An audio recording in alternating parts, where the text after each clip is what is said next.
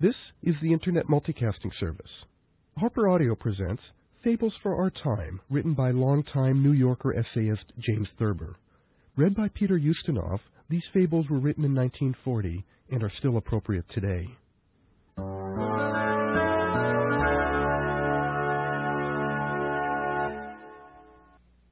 The Courtship of Arthur and Al. Once upon a time, there was a young beaver named Al and an older beaver named Arthur. They were both in love with a pretty little female.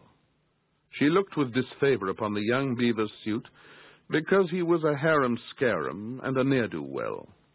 He had never done a single gnaw of work in his life, for he preferred to eat and sleep and to swim lazily in the streams and to play Now I'll Chase You with the girls. The older beaver had never done anything but work from the time he got his first teeth. He had never played anything with anybody. When the young beaver asked the female to marry him, she said she wouldn't think of it unless he amounted to something. She reminded him that Arthur had built 32 dams and was working on three others, whereas he, Al, had never even made a breadboard or a pin tray in his life. Al was very sorry, but he said he would never go to work just because a woman wanted him to. Thereupon she offered to be a sister to him, but he pointed out that he already had 17 sisters. So he went back to eating and sleeping and swimming in the streams and playing spider in the parlor with the girls. The female married Arthur one day at the lunch hour. He could never get away from work for more than one hour at a time. They had seven children, and Arthur worked so hard supporting them, he wore his teeth down to the gum line. His health broke in two before long, and he died without ever having had a vacation in his life. The young beaver continued to eat and sleep and swim in the streams and play unbutton your shoe with the girls. He never got anywhere, but he had a long life and a wonderful time. Moral, it is better to have loafed and lost than never to have loafed at all. The Tortoise and the Hare There was once a wise young tortoise who read in an ancient book about a tortoise who had beaten a hare in a race. He read all the other books he could find, but in none of them was there any record of a hare who had beaten a tortoise.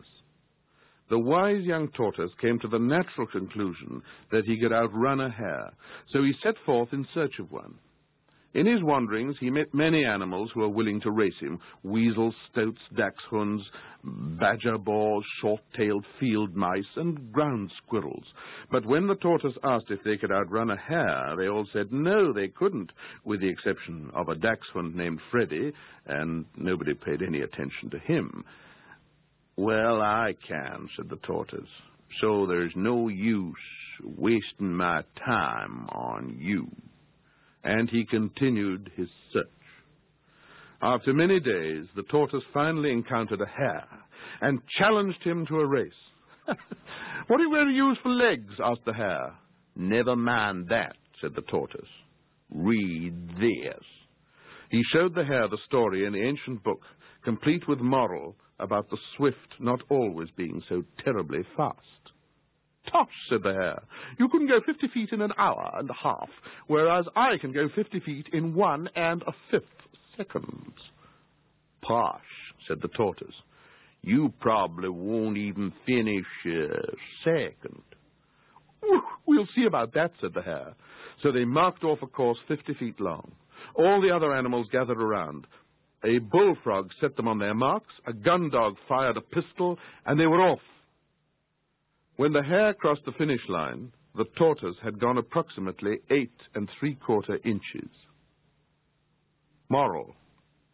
A new broom may sweep clean, but never trust an old saw.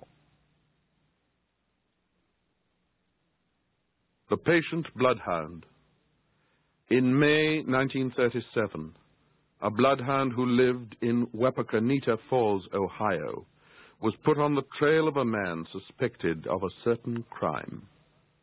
The bloodhound followed him to Akron, Cleveland, Buffalo, Syracuse, Rochester, Albany, and New York.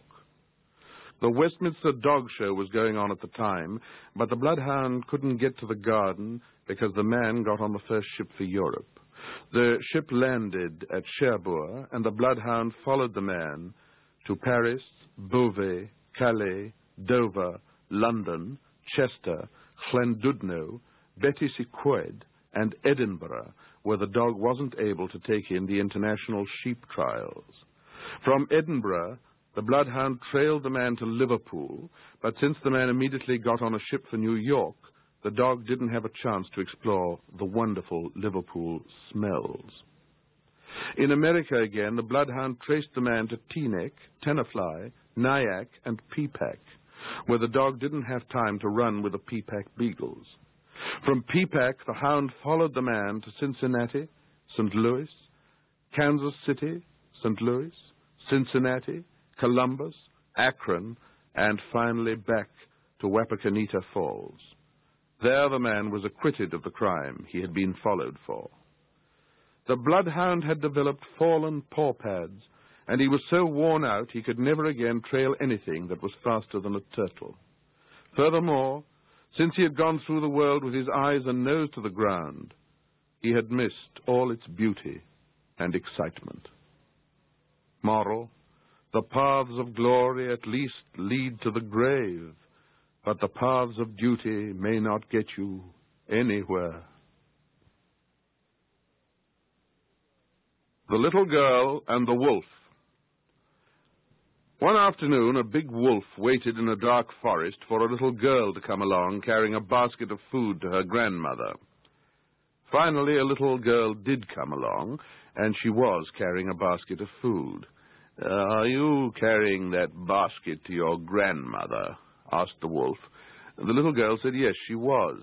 So the wolf asked her where her grandmother lived, and the little girl told him, and he disappeared into the wood. When the little girl opened the door of her grandmother's house, she saw that there was somebody in bed with a nightcap and nightgown on.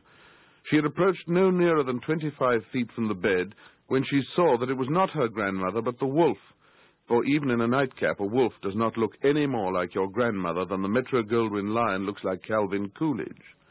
So the little girl took an automatic out of her basket and shot the wolf dead. Moral. It is not so easy to fool little girls nowadays as it used to be. This has been Harper Audio. HarperCollins is the copyright owner of this recording and has consented to a limited distribution of Harper Audio as an 8 kHz computer sound file on Internet Town Hall. It is a violation of United States and international copyright laws to copy these recordings in any other way. Harper Audio is a trademark of HarperCollins Publishers, Inc. To order a copy of this tape or to request a catalog of all Harper Audio spoken word cassettes, please call 1 800 C Harper or 717 941 1214 or send mail to harper at town.hall.org. This has been a production of the Internet Multicasting Service. Support for Harper Audio is provided by HarperCollins and by Sun Microsystems and O'Reilly and Associates. Network connectivity for the Internet Multicasting Service is provided by UUNet Technologies and MFS DataNet.